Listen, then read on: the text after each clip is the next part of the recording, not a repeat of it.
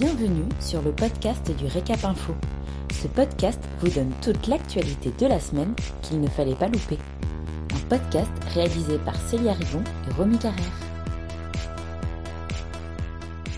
Vous écoutez l'essentiel de l'actualité de la semaine du 4 au 8 octobre 2021. Thierry Grégoire de l'UMI propose une augmentation des salaires de 9% dans les CHR. Dans une interview accordée aux Parisiens, Thierry Grégoire, président de la branche des saisonniers de l'UMI, a listé plusieurs pistes pour remédier aux difficultés de recrutement dans les CHR. La première d'entre elles est une augmentation des salaires allant de 6 à 9% Je cite Si nous n'arrivons pas à recruter, c'est parce que nous avons une grille salariale obsolète. Nous pâtissons aussi du comportement d'une minorité de professionnels indélicats.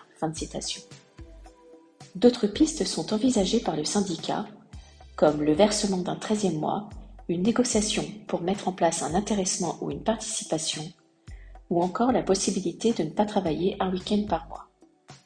Ces déclarations ont vivement fait réagir les autres organisations professionnelles qui participent actuellement aux négociations avec les partenaires sociaux. Didier Chenet, président du Groupement national des indépendants, nous confie, je cite, Je déplore cette annonce, tant sur le fond que sur la forme, qui ne peut que venir troubler les négociations sociales. Fin de citation. Les représentants du Groupement national des chaînes hôtelières et du Syndicat national de la restauration thématique et commerciale ont insisté sur le fait, je cite, que les négociations doivent rester dans un cadre collectif.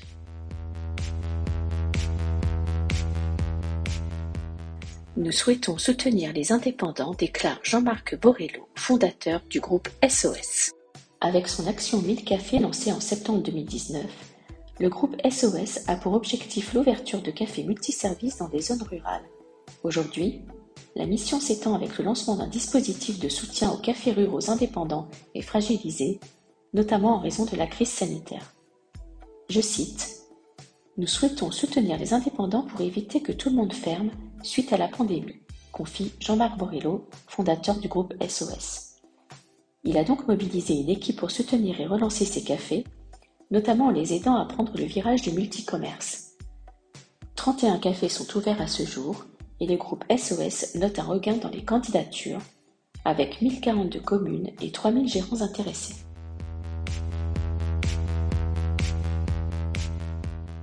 Le succès du slow tourisme renforcé par la crise sanitaire. L'étude annuelle de KPMG France consacrée à l'industrie hôtelière à travers l'Hexagone fait état d'une entreprise après une année catastrophique.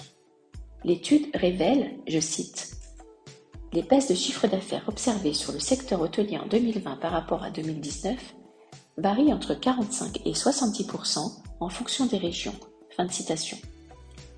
Les plus touchées sont les grandes métropoles, Paris en tête, et les villes littorales du sud de la France. Pour Stéphane Botz, directeur national Hospitality chez KPMG France, je cite La véritable reprise du tourisme international ne se fera pas avant mars 2022. Fin de citation, et en particulier dans la capitale. Toutefois, l'étude note une tendance à un tourisme orienté vers le mieux-être, la déconnexion et un retour à la nature qui a le vent en poupe. Le slow tourisme serait le grand gagnant de la sortie de crise sanitaire. Mais KPMG prévient, l'envie de se mettre au vert ne veut pas dire se priver de tout accès à Internet. Merci pour votre écoute. Pour retrouver tous nos podcasts, rendez-vous sur notre site www.l'hôtellerie-restauration.fr dans la rubrique vidéo et podcasts.